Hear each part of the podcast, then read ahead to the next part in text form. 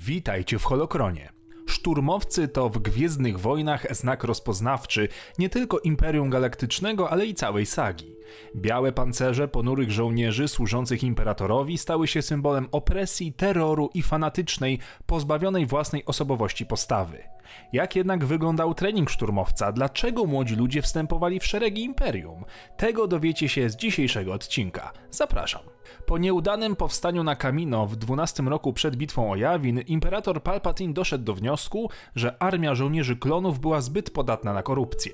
W ten sposób rozszerzył korpus szturmowców o klony, które zostały stworzone z różnych szablonów genetycznych, skutecznie marginalizując potomstwo Jango Fetta do statusu mniejszości. Oprócz masowego napływu nowych źródeł klonów, korpus zaczął rekrutować prawdziwych ludzi, aby służyli w szeregach jako zaciągnięci szturmowcy. Przeprowadzano też masowe badania genetyczne. Gdy osoba w wieku od 18 do 30 lat uzyskała wynik w górnym piątym percentylu, agent rekrutacyjny Imperium kontaktował się z nią i organizował ekstrakcję próbki DNA do klonowania. Ci, którzy nie uzyskali wystarczająco wysokiego wyniku, aby zakwalifikować się jako szablon genetyczny, nadal byli wykorzystywani jako zwykli żołnierze. Rekrutacja na szturmowca przebiegała najczęściej na dwa sposoby: albo dobrowolnie, albo pod przymusem. W legendach masa bohaterów, szczególnie tych uzdolnionych militarnie, jest eks-szturmowcami. Zdawać by się mogło, że przeszkolenie w Imperialnej Akademii przeszła cała masa późniejszych łowców nagród czy najemników, a także bohaterów rebelii. Większość z nich wstępowała w białe kamasze z własnej woli. Dlaczego jednak? By odpowiedzieć na to pytanie, należy sobie uświadomić fakt, że akcja filmów, książek i komiksów dzieje się tak naprawdę na garstce planet. Prócz tych najbardziej znanych istnieją tysiące globów tętniących życiem, na których często nie dzieje się absolutnie nic. Galaktyczne zadupia i gwiezdne dziury pełne są biednych światów, na których młodzi ludzie, podobnie jak niegdyś Anakin Skywalker, mają wielkie ambicje i zero możliwości wyrywania się z planety. Brak własnego statku czy zdobycia pracy, która pozwoliłaby jakkolwiek rozwinąć skrzydła, dotyczyło milionów, jeżeli nie miliardów istnień, a to już siła do wykorzystania sama w sobie. Gdy więc młody człowiek widzi szturmowców rozsianych po galaktyce, cieszących się szacunkiem i poważaniem, a któremu imperium de facto póki co nie zrobiło niczego złego, nie widzi lepszej możliwości jak przyłączyć się do faworyta wojny. Imperium zapewniało wszystko, co trzeba. Podstawowy żołd, pracę gdzieś tam w galaktyce i możliwość rozwoju. W rzeczywistości żołd był dość marny, przynajmniej tak podają mieszane źródła w legendach.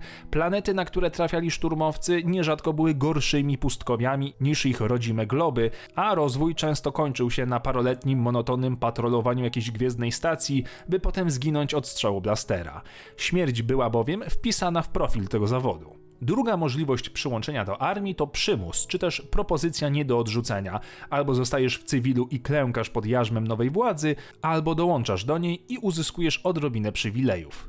Najwyższy porządek kilka dekad później stosował jeszcze ostrzejsze metody poboru, wcielając do armii porwane dzieci. Swoją drogą motyw znany choćby z doskonałego filmu pod tytułem Król Olch z 96, który bardzo wam polecam.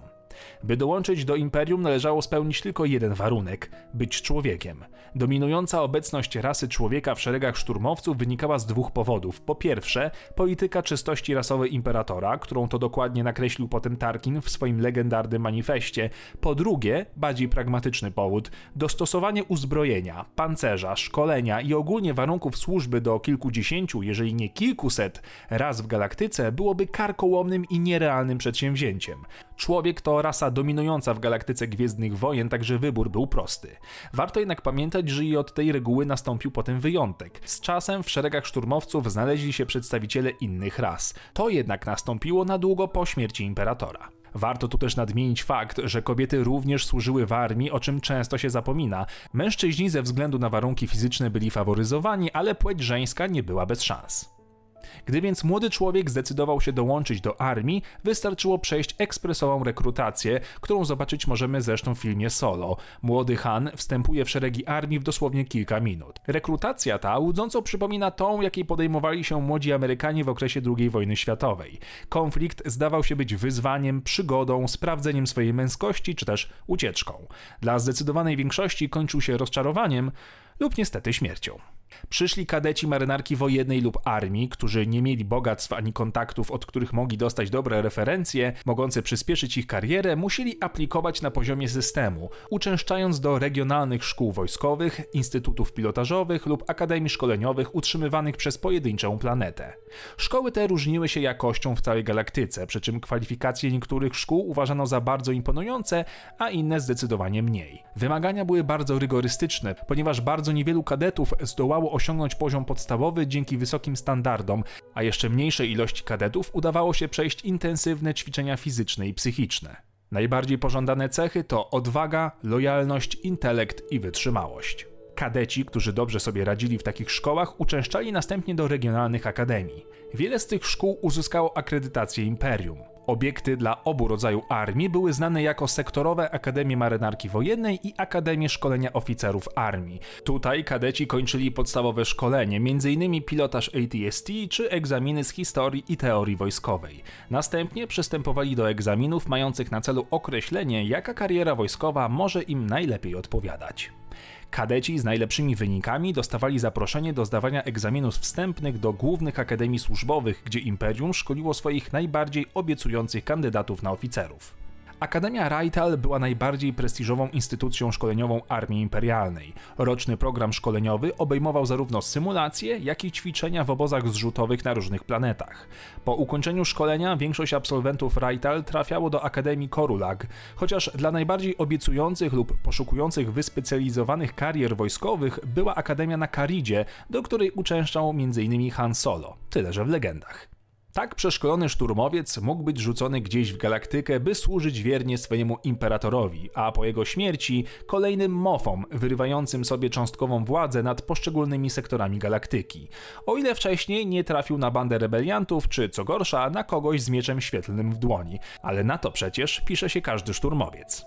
To tyle w tym temacie. Mam nadzieję, że podobał Wam się dzisiejszy nieco nietypowy odcinek. Dajcie znać w komentarzach. Dziękuję moim patronom za wsparcie. Wbijajcie na mojego Discorda, gdzie pogadacie z innymi fanami Gwiezdnych Wojen. Niech moc zawsze będzie z Wami. I pomyślnej służby w imieniu Imperium.